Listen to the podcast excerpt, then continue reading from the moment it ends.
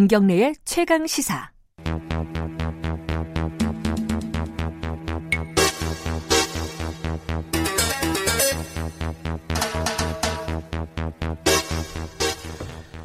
네, 어, 굵직한 사건의 이면을 들여다보고 깊이 있게 파헤쳐보는 시간입니다. 추적 20분 오늘도 두 분 나와 계십니다. 먼저 박지훈 변호사님 안녕하세요. 네, 안녕하세요. 박지훈입니다. 그리고 한겨레 신문 김한 기자님 안녕하세요. 네, 안녕하세요.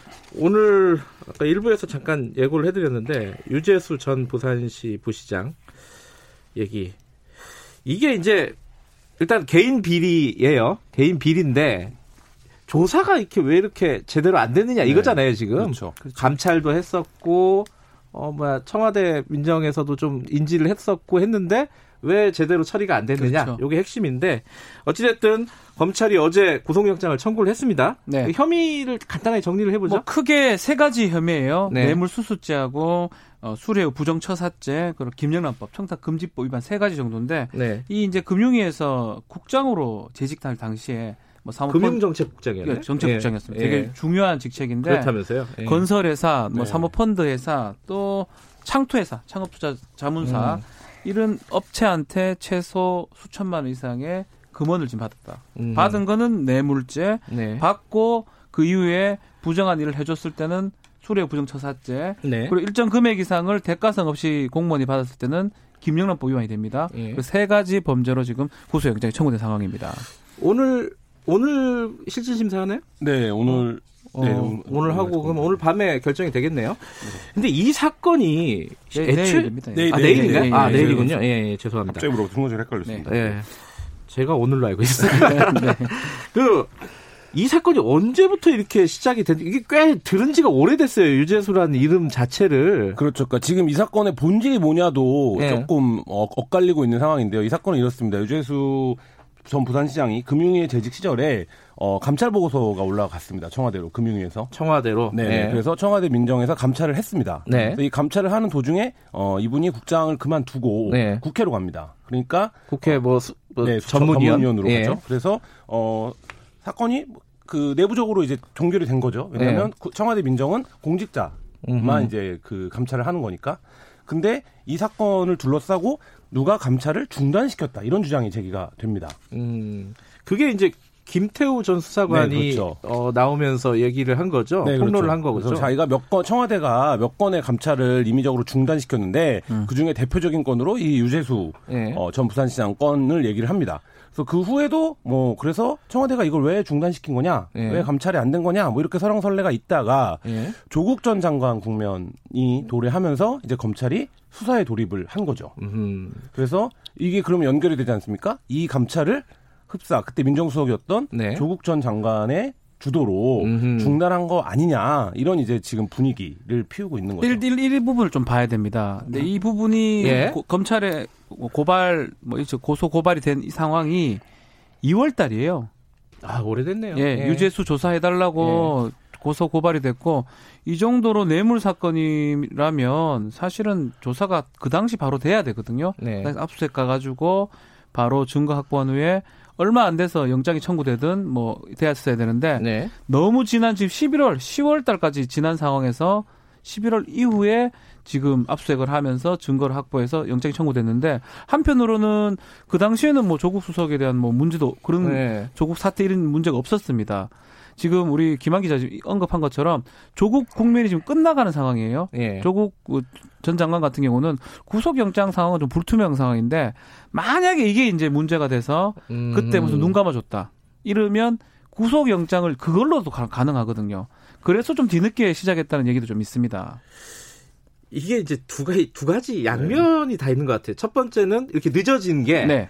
유재수 부시장이 굉장히 중요한 인물이다 네. 정권에서 그래서 이렇게 수사를 못했다라고 네. 이제 생각하는 쪽이 있는 것 같고 한쪽에서는 어 별거 아니라서 그냥 놔두다가 조국 장관 사태 이후에 이게 중요한 인물로 부각이 돼버렸다 갑자기. 음. 그두 가지 측면이 다 각각의 설득력들을 갖고 있는 거예요. 그러니까요. 그러니까 유재수 네. 전 부시장이 이제 노무현 정권 시절부터 청와대 근무를 예. 했었고, 예. 그래서 뭐 그 보수지나 이런 데서는 노무현 정권 노무현 대통령하고도 개인적으로 굉장히 음. 친분이 있는 음. 인물인 것처럼 이제 묘사를 하고 있고, 네. 그리고 청와대 쪽에서는 감찰을 했는데 공직자 신분을 벗어났고, 네. 그리고 지금 2개월을 좀 봐야 돼요. 말씀하신 대로 2월달에 고발이 됐고 검찰이 처음에 예. 특가법상의 뇌물수수를 적용을 네. 하려고 했습니다. 그러니까 사건을 좀 음. 그랜드하게 본 거죠. 예. 그러니까 볼륨이 있다고 본 거예요. 특가법이면 3천만 원 이상이라고 예. 구속 사안이죠. 예. 예. 근데 어제 이제 그 나온 영장에는 영장에. 그 특가법상의 뇌물수수가 아니라 형법상의 뇌물수수가 적용됐습니다. 아, 액수가 좀 모자랐군요. 액수가 적은 거죠. 아. 그러니까 여러 건이 있는데 예. 한, 특가법을 적용하려면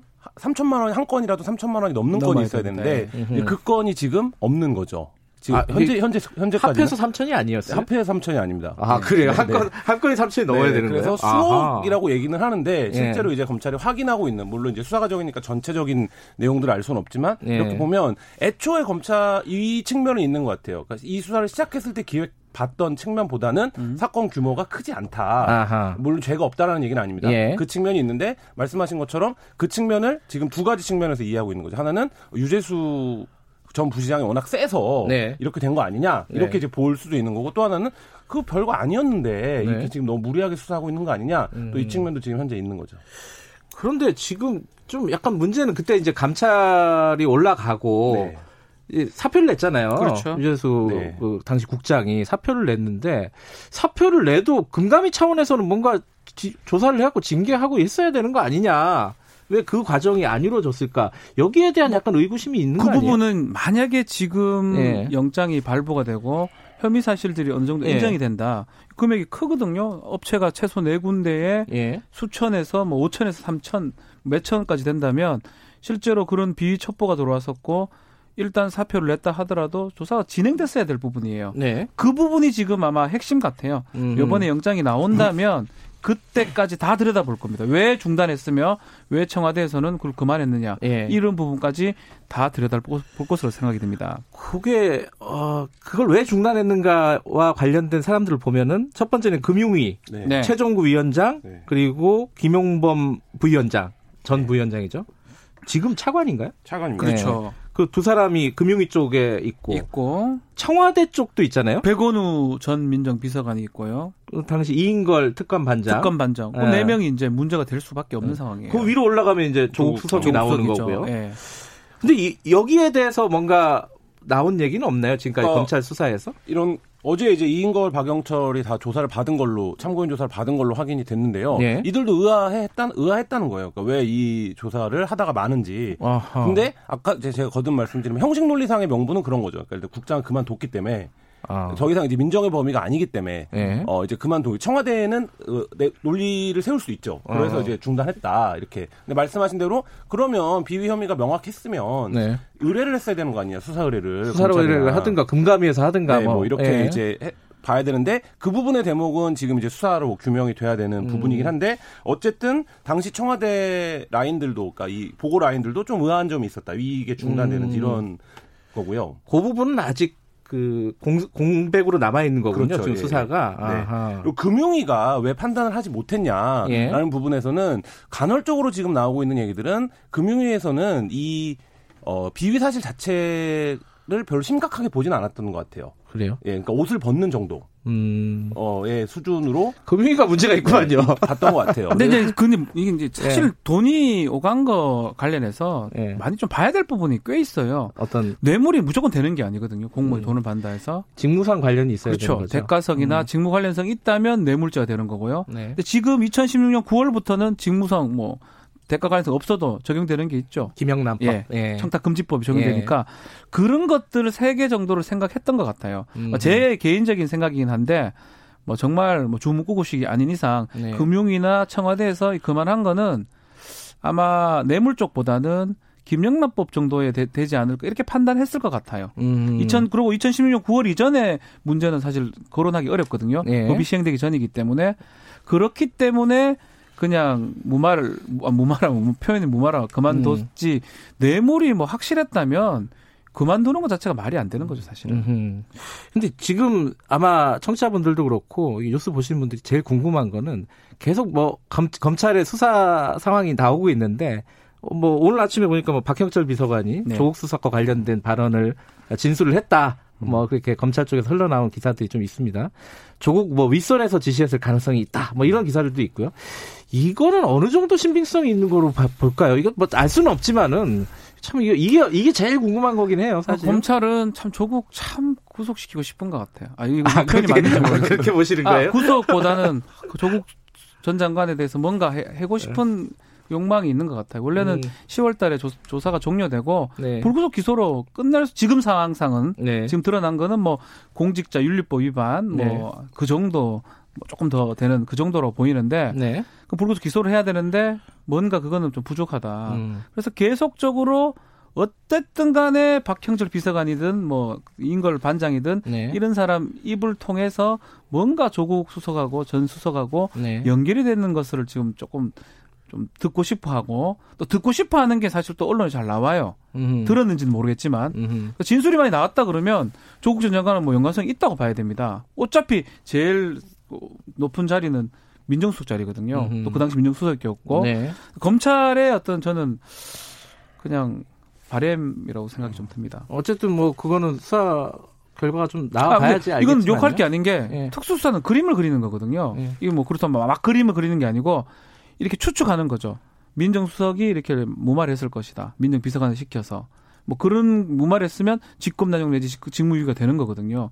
그것을 찾아내는 과정을 먼저 그림 그려놓고 찾아내는 과정이기 때문에 네. 그렇다고 검찰이 뭐 잘못한다고 좀 말할 필요는 없을 것 같아요. 음, 뭐 수사 방향을 그쪽으로 잡았으면은 그렇죠. 사실관계를 파악하면 되는 거잖아요. 그 과정인 거죠 지금. 네. 그러니까 지금 말씀하신 대목인 것 같은데요. 이게 이제 언론도 그렇고 검찰도 그렇고 이 그림이 뭔지를 다 알고 있어요. 그러니까 이 그림의 끝이 결론이 어떻게 나야 되는 건지를 예. 알고 있기 때문에 예. 사실 이제 그 부분으로 언론을 맞춰가고 있는 거죠. 왜냐하면 그 그림 방향으로 수사가 이루어질 것이 너무 이제 명확해 보이니까 그거는 예. 유재수 이 부시장의 개인 비리 문제가 아니라 유재수 부시장의 비위 사실을 발각하고도 왜 이것이 무마됐는가 네. 이 부분이 결국 수사고 그러면 그 라인은 말씀드린 대로 박형철, 이인걸, 백원우, 조국 그러니까. 예, 이 라인 네 명밖에 없는 거거든요. 음. 이네 명 어디선가 지시가 있었겠죠. 왜냐하면 네. 김태호가 뭐라고 얘기, 김태호 전 감찰반원이 뭐라고 얘기했냐면 네. 윗선의 지시로 중단됐다 이렇게 얘기를 음. 했거든요. 네. 그 윗선이라는 건 김태호의 위는 이 네 명밖에 네 없는 거거든요. 음. 그러니까 결국 이 네 명 중에 누군가 그러면 아 여기서 어뭐 누가 관련됐으면 어, 떤 사람들이 연루자겠다. 음. 예를 들면 조국이 지시를 한 거면 어떤 사람이 연루자겠다. 이런 이제 그림들이 계속 언론을 통해서 보도가 되고 있는 상황인 거죠. 근데 고 그걸 좀 넘어가는 기사도 있어요. 음. 중앙일보가 쓴 기사인데 어, 감찰 무마가 조국 윗선에서 지시했을 가능성이 있다. 물론 이게 약간 신빙성은 그렇죠. 모르겠어요. 왜냐하면 기사를 읽어도 아주 구체적이진 않아요. 검찰하고 언론도 다 조금 그림을 그리잖아요. 아, 그림을 많이 그렸네. 바램이라고 하나요? 네. 그 윗선이 뭐 하나밖에 없는데 뭐 아, 둘인가요? 뭐, 뭐 생각하기에 따라서 그거는 어쨌든 어. 뭐 여기까지는 아직 모르겠지만은 네. 어찌 됐든 조국 수석이 어떤 지시나 연관성이 있느냐를 밝히는 게 네. 검찰 수사의 어, 마지막 그림일 것이다. 네. 그렇기 때문에 사실은 만약에 2월 달에 감찰, 그 검찰 고발이 들어갔을 때 그 무렵에 압수수색을 했고 예. 그 무렵에 다 진행이 됐다면 사실 이 정도로 문제를 삼지는 않았을 거예요. 근데 음. 그때 안 하다가 지금 하는 게 계속 그거랑 연결이 되는 겁니다. 조국하고 연결이 되는 겁니다. 음. 근데 그렇게 생각할 수도 있지 않나요? 그 윤석열 총장이 그 이후에 임명이 됐기 때문에 총장이 바뀌었잖아요. 그 총장이 지시하는 것도 웃기죠. 이 정도 사건이면 알아서 부장이나 특수부가 그런 거 음. 찾아내라고 하는 특수부거든요. 네. 그땐 특수부가 많았었고 지금은 좀 많이 사라졌지만 특수부나 뭐 중앙지검장이나 이렇게 했었어야 될 부분이었죠. 알겠습니다. 뭐 여기 여기서 정리하면 될 것 같아요. 김한 기자 뭐더 뭐, 하실 얘기 있을 것 같은 표정으로 네, 아니에요? 김한 기자 밖에서는 말을 얘기 많이 했었는데 방송 시작하기 전에 여러 가지 얘기를 하다가 네. 갑자기 입을 다무셔가지고. 근데 사실 아직 저희가 추측 얘기하기 예, 알겠습니다. 너무 추측하면 안 돼요. 예. 그죠? 요 정도까지 영장 발부되냐 안 돼. 그걸 네, 보고 이제 더 얘기해야 됩니다. 예. 알겠습니다. 영장 발부되면 다음에 한번 또 다루도록 하겠습니다. 네. 오늘 두 분 고맙습니다. 감사합니다. 감사합니다. 자, 박지훈 변호사, 한겨레 신문 김한 기자였습니다.